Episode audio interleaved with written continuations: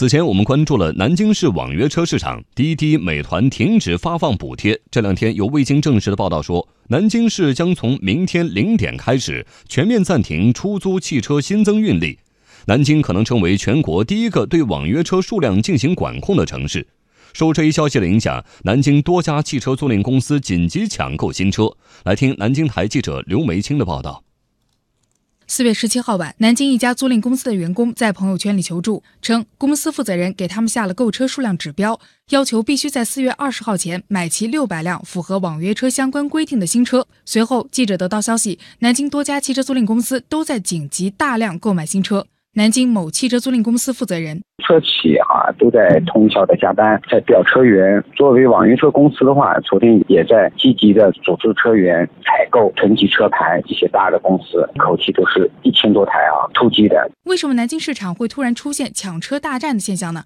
记者就此询问了多家汽车租赁公司，得到的答复是收到了网约车平台内部传播的文件，南京将从四月二十号起实行网约车限牌政策。这里这里，我这个在四 S 店了，带客户刚好提车子，后面就不能上牌了，他以购车发票为准。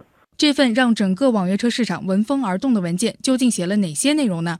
经过调查，记者发现这份文件实际上只有一部分截图。南京将对出租汽车实施政府调控，从2018年4月20号零时起暂停出租汽车新增运力，公安交管部门暂停登记网络预约出租汽车，交通运输部门暂停办理出租汽车经营许可证。不过，购车发票在四月二十号零点前开具的、符合南京网约车标准的新车，在七月二十号前仍可以申办经营许可证。记者了解到，如果这些消息属实，那么南京将成为国内首个提出网约车限牌的城市。这个消息是否真实，又有几分可信呢？对此，记者咨询了南京市客管部门一位工作人员，表示暂时没有得到网约车限牌的相关消息。目前，南京仍按网约车管理办法实行市场调节的政策。同样，截至记者发稿时，南京市交通运输局也没有做出具体回应。好的公共政策应当给社会带来稳定的心理期待和安全感。然而，距离二十号零点只有十几个小时了，官方却迟迟没有表态。如果没有论证、没有征求意见，而像汽车限牌、楼市限购那样搞半夜鸡叫式的突击发布，恐怕会对公共政策的严肃性和科学性带来损害。那么，网约车需要数量管控吗？多数观点认为，网约车数量应当由市场来决定，实行动态调整。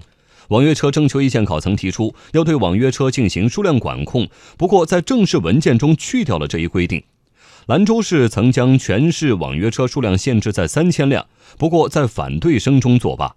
东南大学法学院教授顾大松认为，网约车数量管控是一种倒退。